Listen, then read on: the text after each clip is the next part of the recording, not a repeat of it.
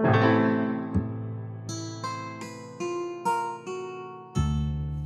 and welcome back to the Religious Studies Project. It is Monday morning, which means that we have a new episode for you today. I'm Andy Alexander, and joining me today is Dan Gorman from the University of Rochester. Thanks so much for being here today, Dan. Ah, good to see you, Andy. Yeah. So I know today you are talking with Dr. Jason Josephson Storm about his recent book, Metamodernism. This is definitely a you know a jam-packed interview that covers yeah, it does. It covers quite a lot of information. So, could you talk a little bit about what our listeners can expect to hear? I can try, but Metamodernism, The Future of Theory, is a book that defies easy categorization. Broadly speaking, it's a work of critical theory. Sections of the book address religious studies, but also anthropology, history, uh, many of the human sciences. Storm is essentially trying to break academics out of what he regards as the trap of postmodernism, eternally tearing things down and questioning eternally, and then not actually proposing new material, new theories. So he explores how he thinks the academy got into this theoretical trap, how he thinks there is no single thing as postmodernism. These are just disparate traditions that Americans shove together. And he starts to talk about ways forward. One of the major themes of the book is situating human knowledge within the natural world and also thinking about the limits of human knowledge and bringing a playfulness to the pursuit of knowledge. I'll admit that I didn't understand everything in the book.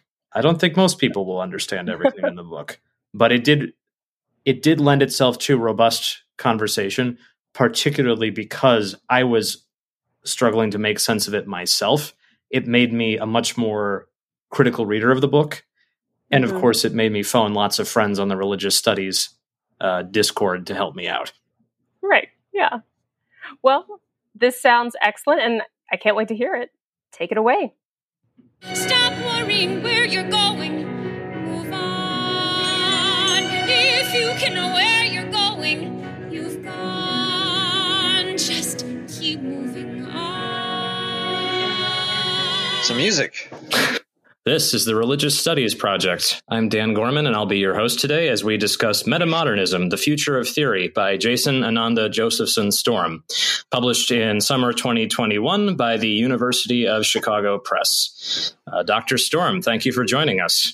Yeah, it's my pleasure. This is really exciting. Uh, look forward to talking to you today. So the first time I heard the term metamodernism was actually in a country music album by Sturgill Simpson, uh, 2014's Metamodern Sounds in Country Music. And I took metamodernism to mean sort of a mixture of playful and serious. As an example, you have a country singer earnestly singing a cover of a new wave song in the middle of the album. Um, but we're not talking about pop music and we're not talking about country metamodernism. So I'm curious, uh, how did you light upon the term metamodernism to describe this project? Great. Yeah. So first, I came to the term metamodernism actually rather late uh, in the project. In the project, and it may not be as centrally relevant as the title makes it sound. Um, in early review of the project, uh, I was calling the book "Absolute Disruption: The Future of Theory After Postmodernism," but people commenting on it kept referring to it as an example of post postmodernism, and the term the phrase post postmodernism made me want to throw up. It was really terrible. And so it was clear to me that people wanted to assimilate it to an ism.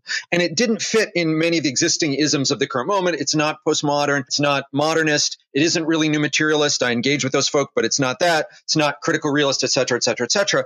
And so I was kind of looking around in the very final phases of the project to kind of connect it up to an ism. And I was reminded of something I'd read a long time ago by a Nigerian art historian named Amoyo Okediji, who had used the term meta modern to describe artists who are intentionally trying to push the boundaries of modernist and postmodernist art at the same time he was particularly talking about post-colonial artists from the uh, vantage point of the black diasporic world including himself. So it was sort of a manifesto. And that really resonated me, with me in a bunch of different ways. Especially also um, it resonated with work like the duo that go by the name Hanzi Freinacht who were also trying to sort of push beyond modernism and postmodernism in the field of politics.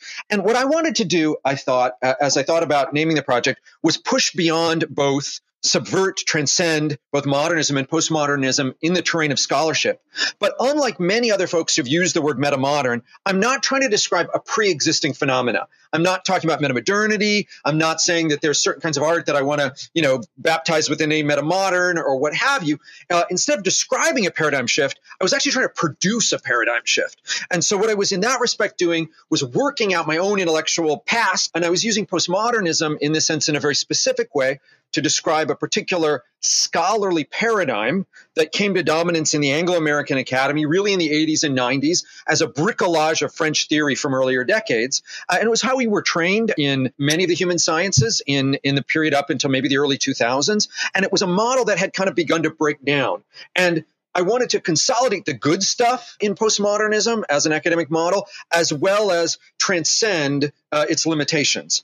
So, in a way, to get past postmodernism by radicalizing it would be one way to think about it. Or you might call the whole book uh, Confessions of a Recovering Postmodernist. It's not quite like that, but uh, I definitely emerged from within that milieu, and I'm trying to figure out what parts of it uh, are actually doing the work we needed to do and what parts have become self defeating.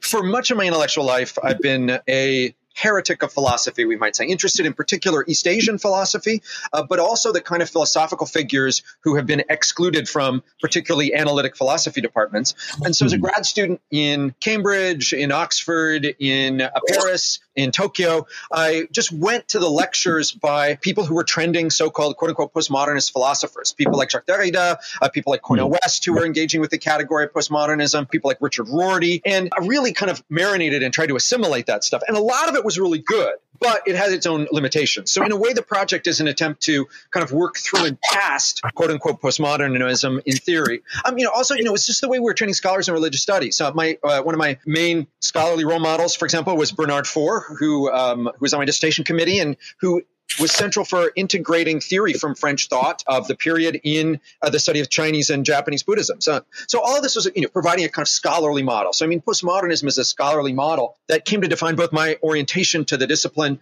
and I think for many of us had something inspiring and exciting about it, but also had its limitations. And it's not what we're doing now. And there's room for and time for uh, moving past postmodernism. A postmortem, we might say, of postmodernism is in order to consolidate what was good about it and why it was appealing in the first place and how we might move past it.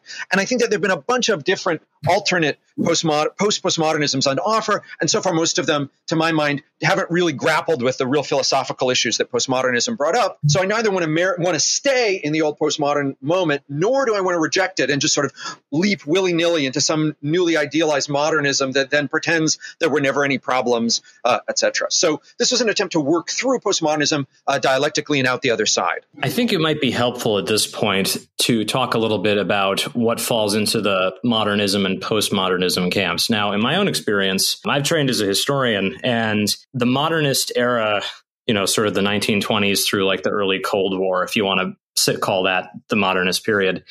On the one hand, you had historians who were very interested in, you know, objective facts, empirical facts, uh, politics, economics, you know, that dream of objectivity. But at the same time, you had modernist artists who were very into subjectivity and personal expression and things that weren't necessarily purely empirical, you know, hard social sciences. So already that's a break in what modernism is. There wasn't a single modernism. That if you skip ahead to the postmodern era of, you know, the 70s to the 90s, if you want to call it that, you have, on the one hand, all these historians and artists getting interested in critical theory and questioning the status quo. Where do our assumptions come from? So, again, very subjective, which you could say is a bit like modernism. But on the other hand, in the 70s to the 90s, you had all these religious studies scholars getting really into materialism and studying observable objective evidence, which again seems like modernism. And what I'm trying to say here is that it doesn't seem like there was a single modernism or a single postmodernism from my vantage point. I was interesting to read about your book, your book saying that it's an attack, well, not an attack, but a critique of modernism and postmodernism. But in a way, aren't both categories sort of artificial and unstable? Well, actually, good that you make that point because that's exactly the kind of theory that I'm actually doing in the book. In other words, most of our conceptual categories have a similar kind of instability built into them. So there are many different things we might want to mean by the word postmodernism, for example. So there's not like an essential postmodernism in art looked so-called self-referentially such, looked very different and didn't necessarily share properties in common with postmodernism in literature, didn't necessarily share properties in common with postmodernism in the academic disciplines. Uh, so a lot of different things could get flagged as postmodernism. So the question becomes in, in the process of, so I have a lot of theory in the book that I don't want to kind of skip ahead to, but that talks about how we might productively use our uh, analytical categories, our social kinds, for a lack of a better term. And I'm using postmodernism as a very specific kind of social kind. I'm selecting from the range of possible postmodernisms, uh, different things that are labeled as postmodernism, and I'm selecting things that are certain kinds of works that have been clustered together in the academy, and I have a, a, causal story for why those works were clustered together. So, in brief, there was a historical moment that started, um, we could argue about it, but uh, exactly when in the Anglo American Academy, but in the 80s or 90s, where we have simultaneously the shift of from positivism in philosophy that rendered philosophy as an analytical discipline largely irrelevant to the work, uh, for a time anyway, happening in many uh, humanistic disciplines. So, the uh, Vienna positivism just, you know, didn't work very well if you wanted to study art history, for example. But people wanted to be able to make generalizations. We often wanted to talk about the things that we were doing in terms of larger patterns and structures. And we needed a kind of theoretical edifice to think about the ethical values in our work, to, to think about their, uh, their epistemologies, their notions of knowledge, etc. And so uh, for various historically specific reasons, uh, English literature departments, having been primed to look for something different because of the literary functions of existentialism, began importing into the academy a sort of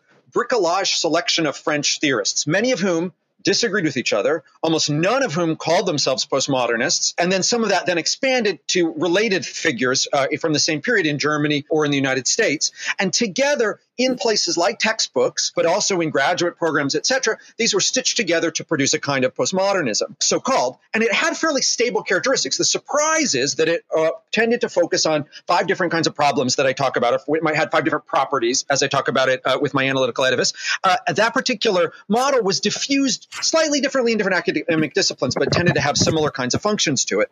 Um, we could go into detail what they were. But I, but I want to say that it's that sort of compilatory process that pushed these things together. But then once it became a model, it became a model in two respects. It became an antithetical model against which people define themselves in opposition, or it became a, a model in which theorists come to define themselves as postmodernists, even though the thinkers they were referencing to didn't understand themselves uh, together or in that way. So American academics, for example, would read a snippet of Derrida, a snippet of Foucault, not knowing that those dudes hated each other for at least 10 years and totally argued, uh, would add in a little bit bit of Deleuze, maybe a little bit of Heidegger, and then would take that material to do film theory or, or what have you in a particular historical moment in the academy. And what kind of work, you might ask? I, you know, what, what work was these references to Derrida and Foucault doing in their scholarly projects? And a lot of it was questions of knowledge, questions of value, questions of realism, quote unquote, uh, questions of the constituents of the social world, uh, questions of ethics, etc. And so, in that respect, there there are um, many different possible kinds of postmodernisms, but the other key to the way that this post quote unquote postmodernism was formulated eh, there, there, are two other things I want to observe about this because we're historians. We can talk about it as a historical artifact. There are two other key features. One, many of the philosophical issues associated with postmodernism preceded the arrival of the French theory in the academy. So, for example, new criticism in English departments, Derrida never really said everything is only a text. The Derridian phrase that there's no outside of the text meant something very different. But in New criticism, there was the argument that there was nothing other than the text. And in fact, in new criticism also, we have the first formulation of the death of the author. This is 40 years or something before Roland Barthes formulated his for- formulation of the death of the author. We have it actually in the Anglo-American Academy. So in the first instance, I want to say this thing that gets knit together in a new formulation as postmodernism is, is often the use of French and uh, German, et cetera, theorists in translation to address indigenous concerns and often building off pre-existing philosophical debates. But then the second point is that Postmodernism often framed itself in dialectical opposition or in direct opposition to something it called modernism, which you're right is a weird caricature because if we look historically at, for example, postmodernism in art uh, and modernism in art, they actually shared, for example, many overlapping features. Or even in philosophy, people, philosophers who call themselves modernists often made reference to Nietzsche before Nietzsche was baptized, then the central figure of postmodernism. Uh, so there, there are certain kinds of continuities, but they began to produce each other in opposition. And the postmodernists, insofar as people embrace the label, attacked what they saw as modernists or positivists, which they identified together, producing a, an opposing category. And, and we can see, and I say this as dialectical, but it's pretty clear in the names that became associated with postmodernism in the academy that they're all negative dialectical formulations. Postmodernism, that's a negation. It's a post of modernism. Deconstruction, it is a negation of construction. Anti-essentialism, a negation of essentialism. Anti-foundationalism, et cetera, et cetera, et cetera. So what I'm interested in is the place where those ideas gel together. And, uh, and then what uh, causally brought them together. And, and I want to, and so I have a section on that in the introduction, is probably the part that most people might want to skip in the book if you don't really care about the historical nitty gritty. And I say you might actually want to skip it because at the end of the day, too, what I'm doing in the book um, although I'm working out of postmodernism, doesn't rest on those foundations. It's an attempt to do first order philosophy. Uh, every argument in the book stands on its own. Whether I've read Derrida or Derrida's reception in the United States correctly or incorrectly, it, it almost doesn't matter. It's just the, they're just setting up the problems or the issues around which I focus a kind of intellectual attention. And so at the end of the day, what I'm trying to do is something very new, but from the advantage of people who either identify as postmodernists or anti-postmodernists, the project of mine is going to look like it's either building off of postmodernism or it's repudiating it, depending on which area of concern the scholar is interested in. So, in that respect, uh, it's an attempt to do kind of a new, produce a new model for, for doing scholarship across the humanities and the social sciences, but with a recognition that my own training was in a version of this postmodernism uh, itself. So, I, I, think it might uh, help um, listeners, particularly to this podcast, to get a sense of, of what I'm doing if I connect it back up to the project of my first book and then uh, sort of talk about how it emerged out of that and I say that because my first book, The Invention of Religion in Japan, for those of you who might or might not have read it, came out of a conversation in critical religion and post colonial theory. In effect, uh, scholars in critical religion had spent a long time arguing that the category religion was a Eurocentric category that was fundamentally fraught, that it was not a universal found in all cultures and all peoples, you know, the individual atheists uh, accepted. And uh, so I wanted to agree with, the, I agreed with the critique about the problem with universalizing the category religion. But what I wanted to show was that although it emerged from Anglo American and, well, more broadly speaking, European uh, historical horizon and concerns. So, although it was Western in its broad formulation and colonial in its function, there, uh, Japanese actors engaging with the category had some creative agency in, in assimilating that category. But uh, in brief, I looked at how Japanese intellectuals looked at the term religion, tried to figure out, uh, were forced to do so by these asymmetric trade treaties of people pointing guns at them, basically American uh, warships pointing guns at Japan, uh, and how that forced these Japanese thinkers to come up with something that might be labelable by that category religion in Japan. To do that, they they came up with a totally new term, a shukyo, which did not exist previously. That, and they came up with a legal institution to guarantee and defend or protect or define, all those were identified together, the category religion itself. So, uh, in that respect, what I wanted to do was show how, on the first hand, I grant the critique of the category religion, grant that its horizon within a particular colonial history, but also note that it isn't quite as simplistic as the hegemonic imposition of a European other over Japanese thinkers. And then the Japanese thinkers I was looking at were themselves elites who often then into, imposed the category newly constructed of religion on people within Japan, et cetera, et cetera, et cetera. So, you know, it became a complex process of negotiation at many levels. What I wanted to suggest there, this, in many respects, book uh, metamodernism builds off of that first book. I can talk about the ways it builds off of the second book too, but I, but but for religious studies podcasts in particular, there's been a history in religious studies where we could continue to fight the fight between universalists who try and generalize religion in some new way, located in the brain maybe, or uh, uh, talk about I don't know uh, uh, some kind of universal notion of cognitive religion or what have you, or or theological notions of universalized religion, or a deconstructive turn in critical religion where we could spend all of our time just telling people that the category religion doesn't apply anymore, that the category is fraught, that it is fundamentally problematic, et cetera, et cetera, et cetera. I want to grant that the category is problematic, but actually start from that.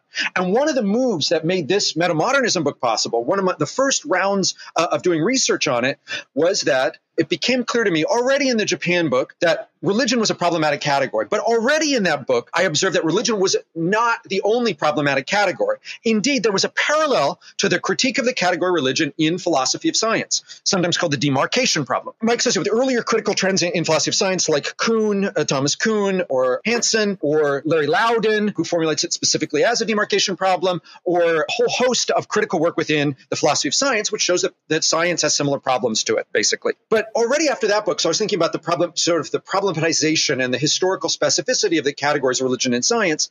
But I began to note that those are not the only two categories with issues. Often in religious studies, we're presented with a sense that religion is uniquely problematic. Often in science and technology studies, we're presented with a version of the argument that science is itself a uniquely problematic category. But neither of that is the case. Indeed, if you look back into the history, we can see that almost all the major academic disciplines have had problems with their categories and that they have those problems, similar problems in a similar period. In other words, for example, disciplines started digesting their central object, disintegrating it. One of the first uh, is in uh, that I address in the book is in 1956. The philosopher of art, uh, Morris Weitz, who argues that art is historically constructed uh, or um, has problems with it, that it cannot be conceptually defined. Uh, any attempt to define art, you always find artists will transcend the definition of art. Uh, so he began uh, the, the critique of the category art in influenced himself by Ludwig Wittgenstein and others. But then by 1958, we have Dorothy Emmett in Society. In the same year, Raymond Williams in Culture. And the same year, Nor- uh, Norwood Russell Hanson in Science. Uh, in, by 61, we have uh, Walter Ullmann crit- criticizing the political. By 61, in the same year, we have H.L.A. Hart and the notion of the law. Then the year after that, we have Wilfred Cantwell Smith with his famous critique of the category religion. Uh, Thomas Kuhn's uh, Assault on Science in the same year, or at least complication of it in terms of the notion mm-hmm. of paradigms. Uh, and ultimately, you know, we keep keep going, blah, blah, blah, blah. But it, as you're a historian, you'll of course know um, Hayden White's critique of the category history in 1966. So all of these category critiques start to happen in similar periods. And in the first case, I think scholars in uh, religious studies will want to read this metamodernism book because it's the first book to line up all those critiques.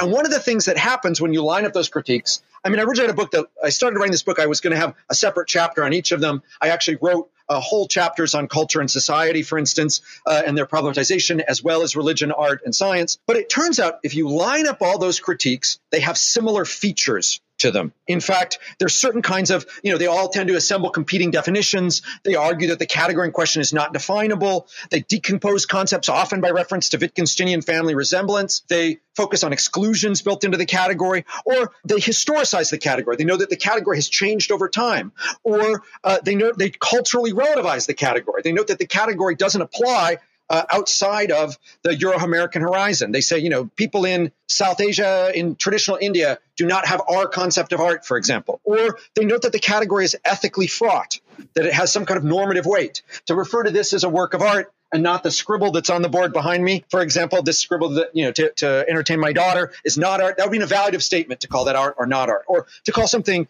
a science is to locate it in a particular uh, a notion of knowledge. All that is to say, they're a predictable set of moves. And there's a whole chapter in the book where I lay out that move, those moves. It's a kind of deconstructive martial arts academy to train scholars to do the deconstruction, to bear, uh, to show is it sort of how to produce epistemological anarchy in any discipline and in any area should you want to do it. One thing you're bringing up here is that, and you mentioned this in the book, is that you see critical theorists who are questioning these categories of there is no single universal category of religion. There is no single universal category of history or art.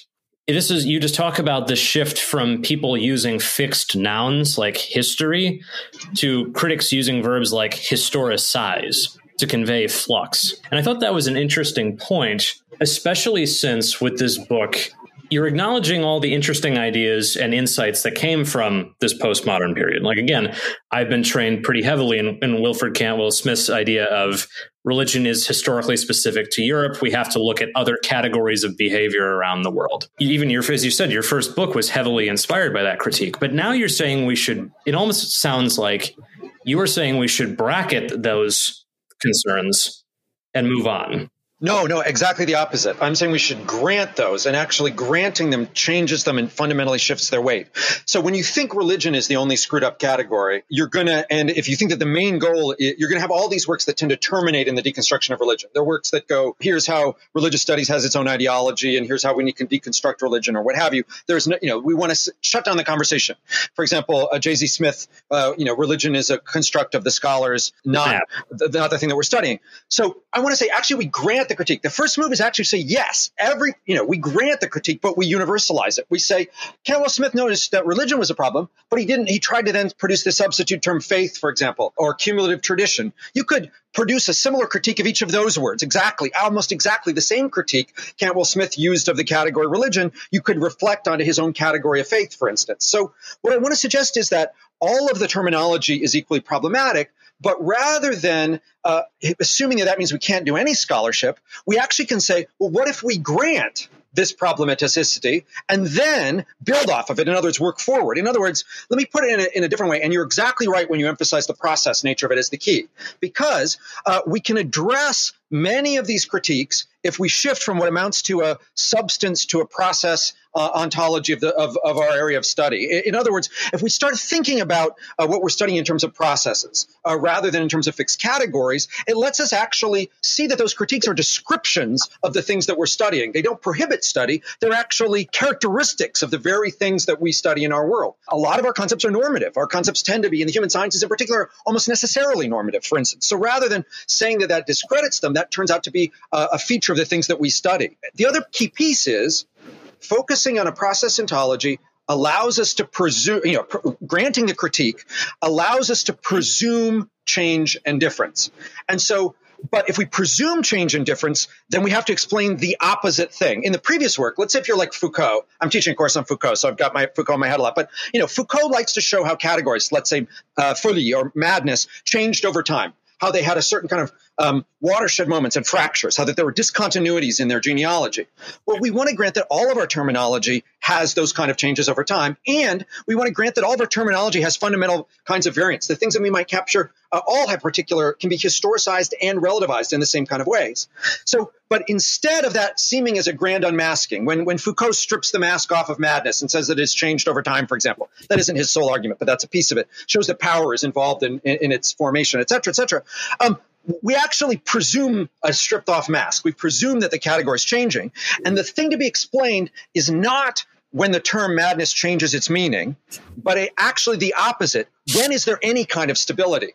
When is there any kind of homogeneity? So instead, so we presume change and difference, and instead the thing to be explained becomes any kind of stability, any kind of self similarity between the things that we're analyzing. So in that respect, uh, it, it's it's uh, yeah, it's a shift toward this. And, and I think the other thing that you were right was to highlight the process language, and uh, sometimes people have talked about processes. The Deleuzians, for example, um, have used the word process to describe flux under the assumption that processes are undescribable, right? That like if you name something as a process, you're you're just saying that it changes and we can't say anything about it. Actually, kind of, I want to say the opposite in that we can track our process. You know, process in a lot of disciplines, you know, chemistry, for example, uh, in biology, are well studied, and we can actually study them. They're not an unknowable flux. We may track how things have changed in the past without having to worry about how their current current dynamics would undermine our interpretation, although they might. Uh, there, there's a lot of solid work, for example, that investigates the historical and cross cultural unfolding of religion as a category, which is no less helpful given that the category uh, has varied and changed. So, um, yeah, so, so, we have to presume that uh, the only, kind of minimally we, we, we just have to be gaining knowledge faster than the term in question is changing. I think you I think you misunderstood me though when I yeah. when I said that we need to bracket the critiques of postmodernism. So questioning is there a static category of religion that's applicable everywhere? What yeah. I meant by bracket was what you were just getting into now with this idea of saying the critiques are valid. We can learn a lot from them. Yeah but we still those of us who are interested in things like faith cumulative tradition whatever you call it things associated with religion we still want to study those things and we don't want to become caught in a trap of infinite um, to go back to sturgill simpson the turtles all the way down of critiquing forever so w- when I said bracket, what I was actually trying to argue, Jason, is that yeah. you're saying we think about these things, they're useful, and then bracket it in the sense of, but we still want to continue building something new and making something. Reading this book, I found myself thinking of, strangely enough, the Stephen Sondheim musical Sunday in the Park with George, which, which, is a partial biography of Georges Seurat, so a modernist art, well, even like pre modernist, he's an impressionist, right? Uh, you know, with the pointillism paintings, right? But the score is very postmodern and atonal and jarring. And then at the end of the show, you have you know, using postmodernism to make the argument of you have to move on to the young artist. You have to put aside your postmodernist urges and be like your great grandfather, Georges Seurat, and create something new for yourself. And so, reading your book, talking about saying postmodernism is useful, but you still at some point need to get back to that almost modernist the pursuit of making something you know whether that's empirical or subjective it depends on your discipline but yes, I found myself thinking of the, you know move on from Sunday in the Park with George. You have to move on. I, I, I haven't uh, heard that musical. I'm unfortunately pretty uh, uh, ignorant of musicals. But um, oh man, Sondheim just died. You got to listen to it. I, I, know, and apparently he was actually a student at the college that I teach at. So I, you know, there was a at least that's what people were saying. Um, but but I think that that you're that you've captured something right about the sentiment of the book. I mean, I think maybe what I'm trying to do. So I was asked recently, for example, um, how does it change the way I teach? And maybe I can translate the maybe bridge the ground or communicate what I'm doing to tell you the difference. That's a very good idea because you even and if I might advance a, yeah. a, mild criticism of the book, you say in the introduction you wanted metamodernism to not be jargon heavy. I had to Google a lot of things in this book, and you do coin some terms like hylosemiotics and ergonic convergence and we don't need to get totally down the theory rabbit hole here but i just bring up this would be a challenging book to teach to undergraduates because there's a steep learning curve involved there is, and it assumes a philosophical vocabulary. And I always try and gloss terms because I don't want to use jargon to hide behind. Yes, you did do that, but I'm still saying yeah. it is a dense yeah. text. It is a very dense text, totally, totally. So let me just tell you how it's changed my teaching, for example. So, you know, concretely, we used to I used to teach a, a theory method in the study of religion course, which went through the canonical figures. It went through the Durkheims and the Webers. Uh, you know, it added in uh, Du Bois and, and, a few others that aren't necessarily canonized, but it basically went through those. Uh, and then in the last class or two, we would have the deconstructive turn. We would we would look at the Wilfred Cantwell Smiths and the J. Z. Smiths often put them. I, I made a joke about Willie Smith and Jay Z, and then anyway, it's a dated. That's joke. how I was taught too. That same progression. Yeah, right. And and then you would end in this deconstructive moment, and students would walk out of the class and they would think, "Oh my gosh, I don't know anything. I know less than I went in on." Uh, and they would think, "Actually, why do we study religion? The whole point of it is to just, you know, th- there was a sort of a, a, tonal shift, right?" And and it would the, under the sign of the negative, they would go, "Oh, darn, why did I major in that subject? Maybe, or, or and you know, in, insofar as I'm a philosopher, I would you know say, "Oh, if we know less and we have more questions, we're gaining knowledge." But that felt really unsatisfying. Now, I the point now is not to cut the deconstructive part but I actually flip it to the beginning. We now start with the deconstruction. We start with presuming that the category is screwed up.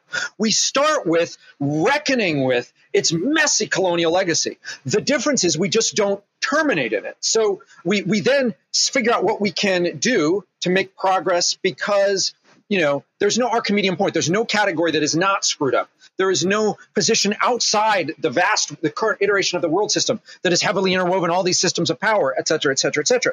So, and then I have a lot of concrete, and, and that's sort of the premise of the book. And then I have many concrete suggestions of what scholarship should look like, having then started from this moment. But you're right. I think tonally that where I, what I don't like uh, so it's not that I'm saying don't have the postmodern sounds, but start with the postmodern sounds. You know, I'm an old recovering, well, not recovering, I'm an old goth, an aging goth, and you know, I'm not trying to shift us into positivity in some happy, cheerful way. Uh, we have to grant the screwed upness of that history. We can grant all the things that are messy and complicated. I'm not trying to frame them out, but we don't end on them.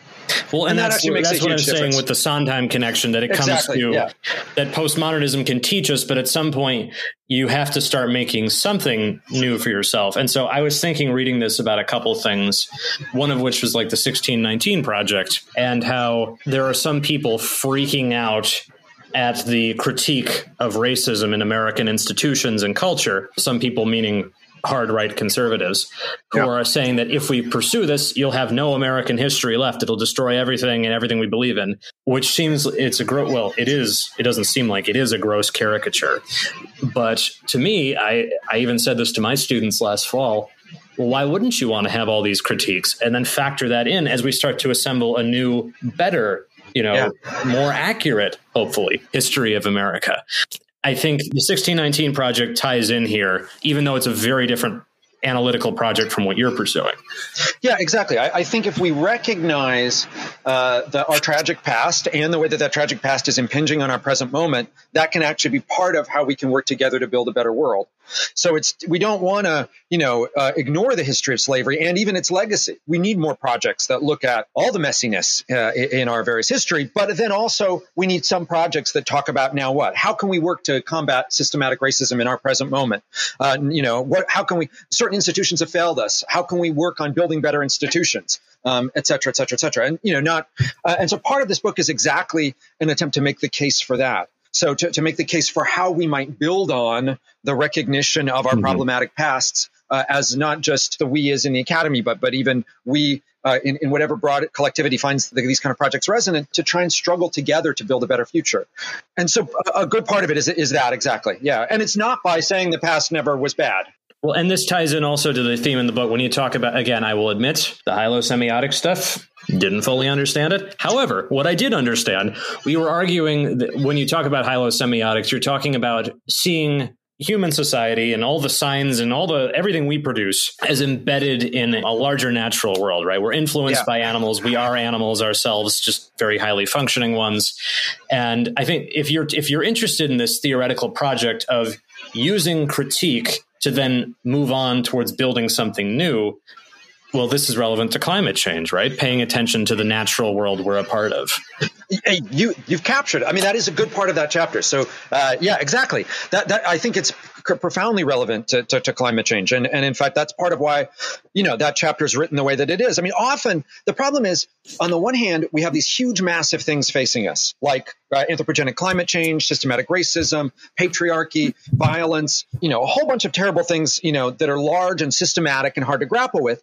And our theory has gotten really atomized and really, really, really narrow. And so, uh, in parallel to our kind of ethics that tries to put things on the individual consumer rather than addressing systems. It's like it's the reason that oil companies encouraged recycling because they wanted to not worry about their own contributions to polluting the environment, but make every all of us worry about our carbon footprint in some minor way, right? So, but if we taboo certain kinds of generalizations or theorizing, we can't address these big problems. And part of what I wanted to do uh, in this book also was to make space for that. I can also talk a little bit more about uh, hylosemiotics uh, if, if you'd like me to explain uh, that particular what I'm doing there but I think you've captured why I'm doing it, exactly why I wrote that chapter, uh, and it's what its big payoff is. But I can, one of its big payoffs is, yeah. I guess so. Semiotics is coming out of modernist era critical theory, the study of signs, symbolism, visual communication, and a good amount of early semiotics came out of the theory of structuralism, which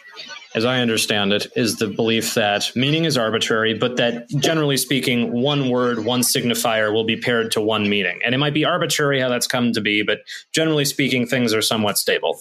Then in the postmodern era, the post structuralists say, well, actually, a single signifier, a single word can be paired to infinite numbers of meaning.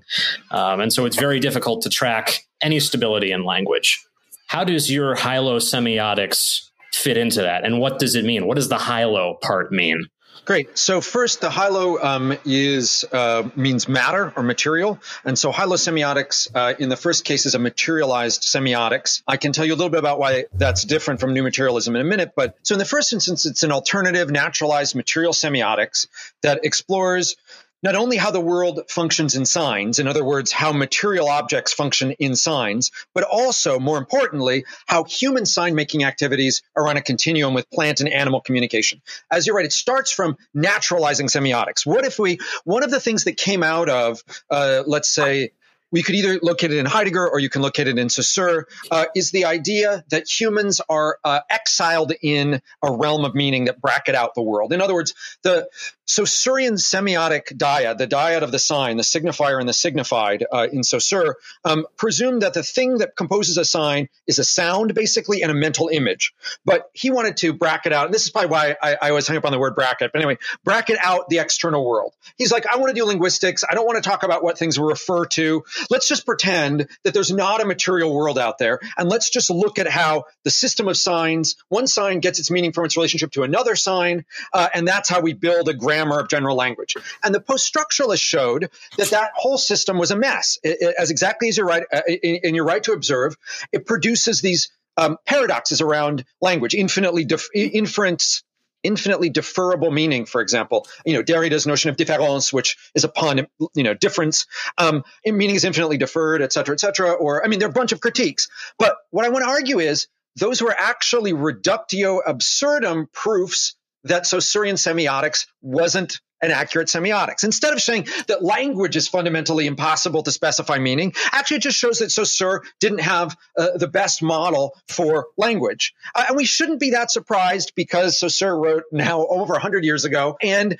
linguistics, uh, uh, philosophy of language, and other areas has moved on quite a bit. Uh, but in many humanities and academic departments, we're still reading a critique of Saussure uh, as if that's uh, some kind of fundamental theory about meaning. So, what might it look like to re-theorize meaning from the ground up?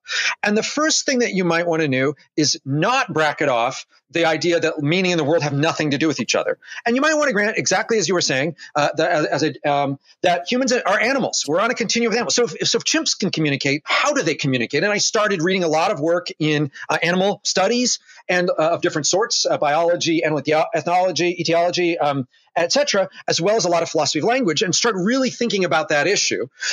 And what I came to was a particular theory of meaning. So as a semiotics, it's a theory of meaning. And we could call it an inferential theory of meaning.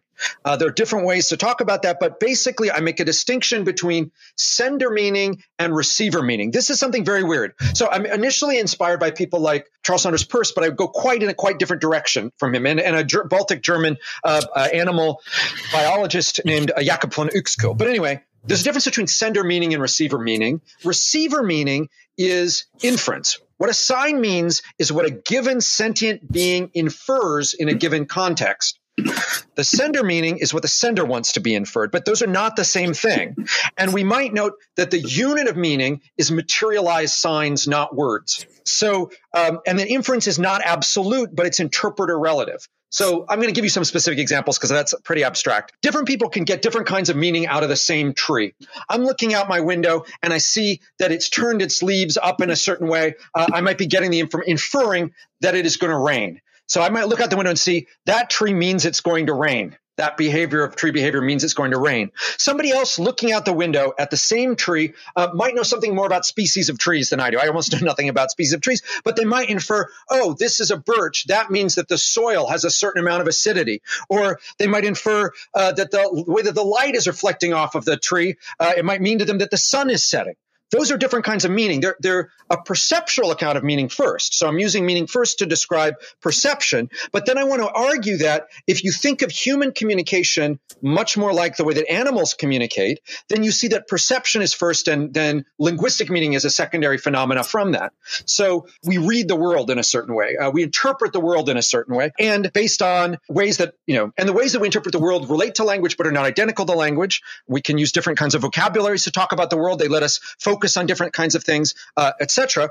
But um, part, so the meaning is not uh, in the words, but in the, this kind of complex sign that gets set up. The word tree, used in different contexts, can mean different things. A genealogical tree is a very different thing than a tree outside in the world, right? So that same sound could mean something different. And it's partially context that helps us differentiate those two usages of the word tree. And the other point, but a point that I grant the structuralists, and not because it's the structuralists who say this or the post-structuralists who say this, but because a lot there's a lot of evidence from psychology and from linguistics, we actually share less in the usage of our words than you might first anticipate. For example, studies of Princeton undergraduates showed that they disagreed about basic categories in their category hierarchy, like whether hot dogs were sandwiches. I think I don't remember the exact study, but something like hot dogs or sandwiches, or whether uh, to think of a scarf as an item of clothing or not, uh, or an accessory. All that is to say, we we don't actually agree about as much as we might think. We have different boundary lines. For example, my wife and I uh, disagree about exactly what counts as blue, a certain shade of blue, for example. But we do have the ability to communicate insofar as the receiver is able to infer the sender meaning. But uh, a receiver can also infer more than I mean to communicate. So, for example, um, so this is not a reduction of meaning to just what the author wants to say, but in fact, uh, in point of fact, you know, you can infer a lot more. So if I say, for example, I don't know, I could say something and you could infer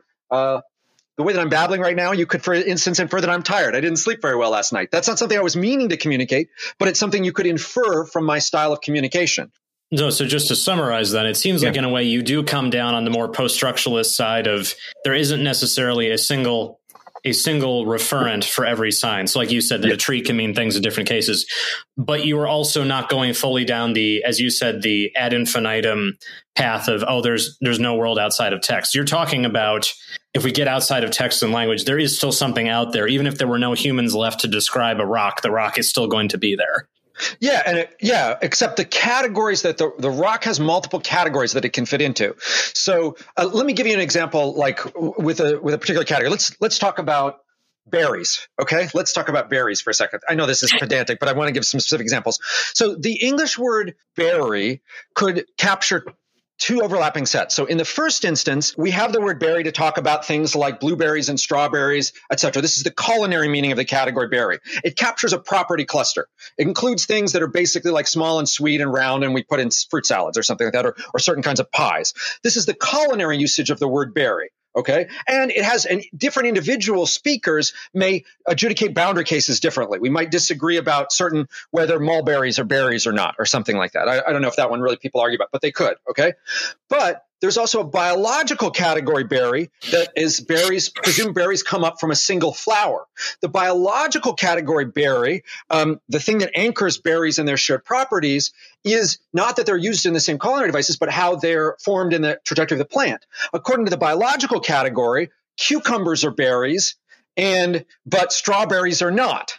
Now, I don't want to say that the biological category is any more real, but I just want to suggest that those two categories are capturing different property clusters. They're just the, the words, are, even though they, they sound like synonyms, we might, or they might be synonyms, or uh, they're two different words that are capturing different kinds of kinds. So the culinary kind berry, we could put a number on it called berry one, is a different kind, uh, although it overlaps with culinary kind two, which is berry number two, which is a biological kind.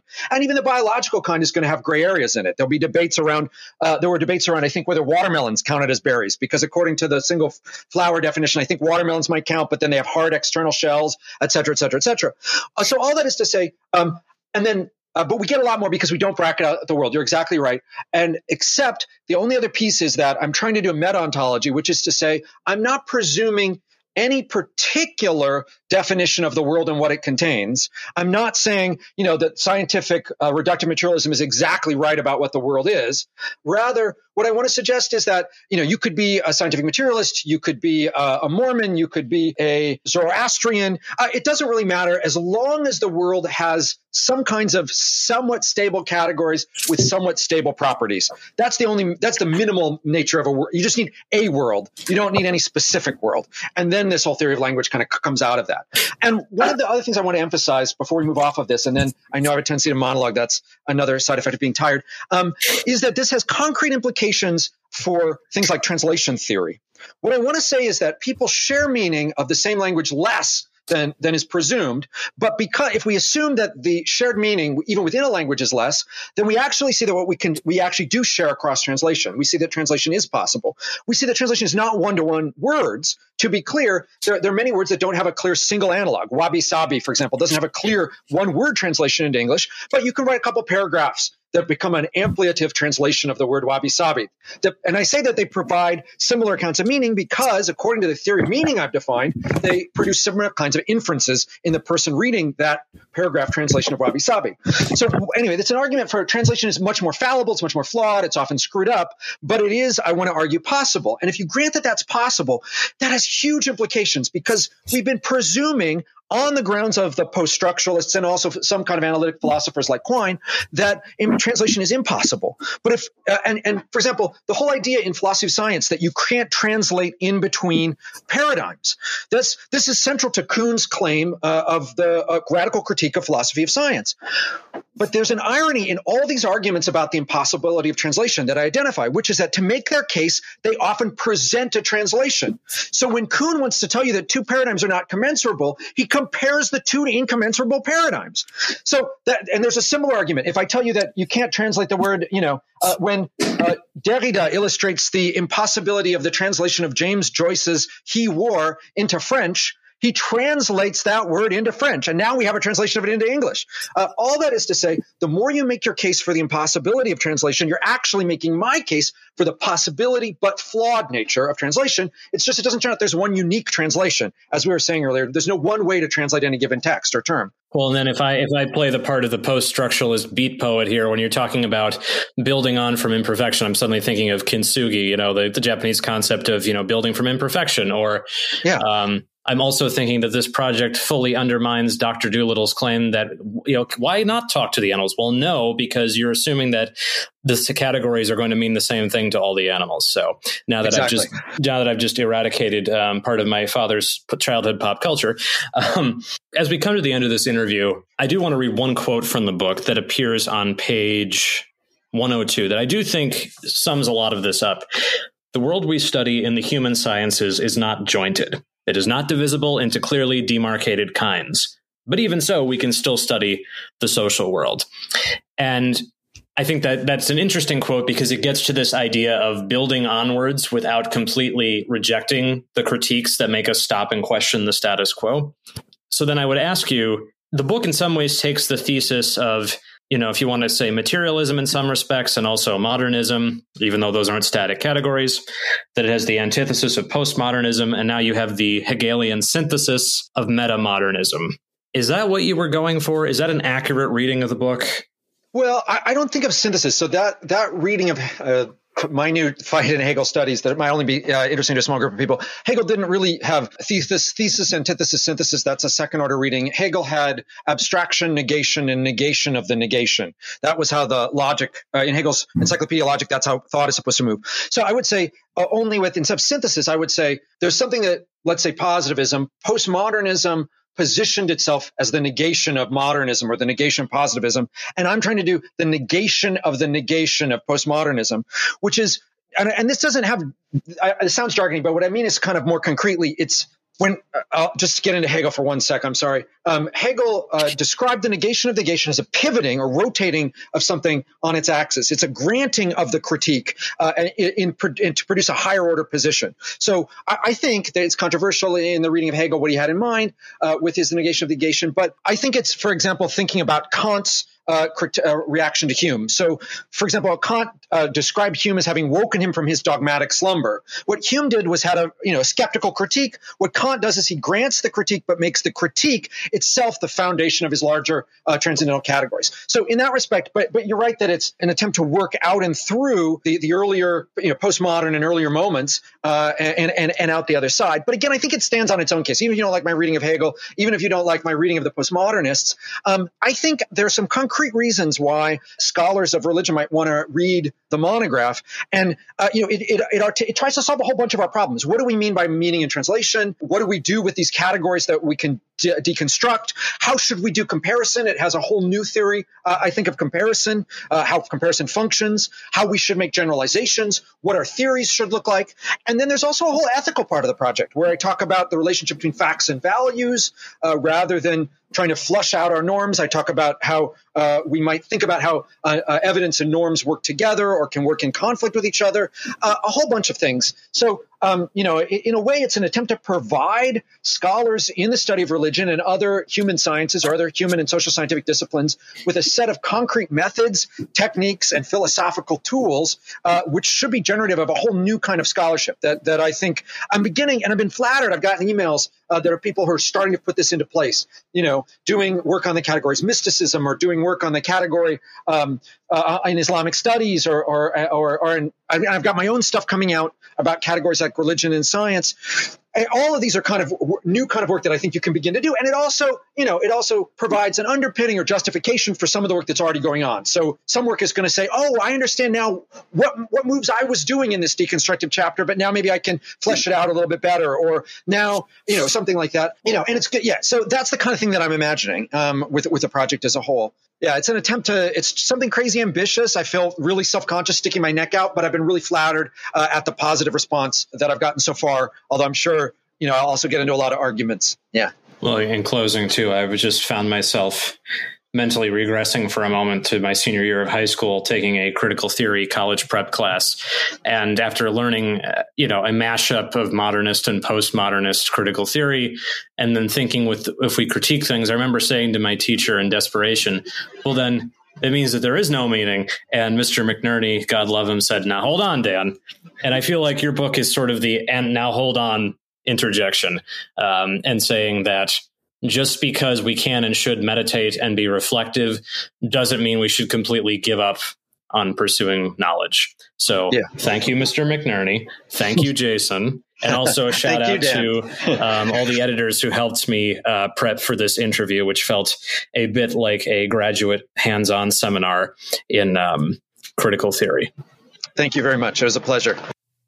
Thanks so much, Dan and Jason, for this excellent episode, and thanks to you, our listeners, for tuning in today. If you'd like to find out more about this episode, head over to our website at religiousstudiesproject.com, where you'll find a transcript and more information about this episode today. Also, head over to social media. You can find us on Facebook, Twitter, or Instagram. We'd love to hear what you thought.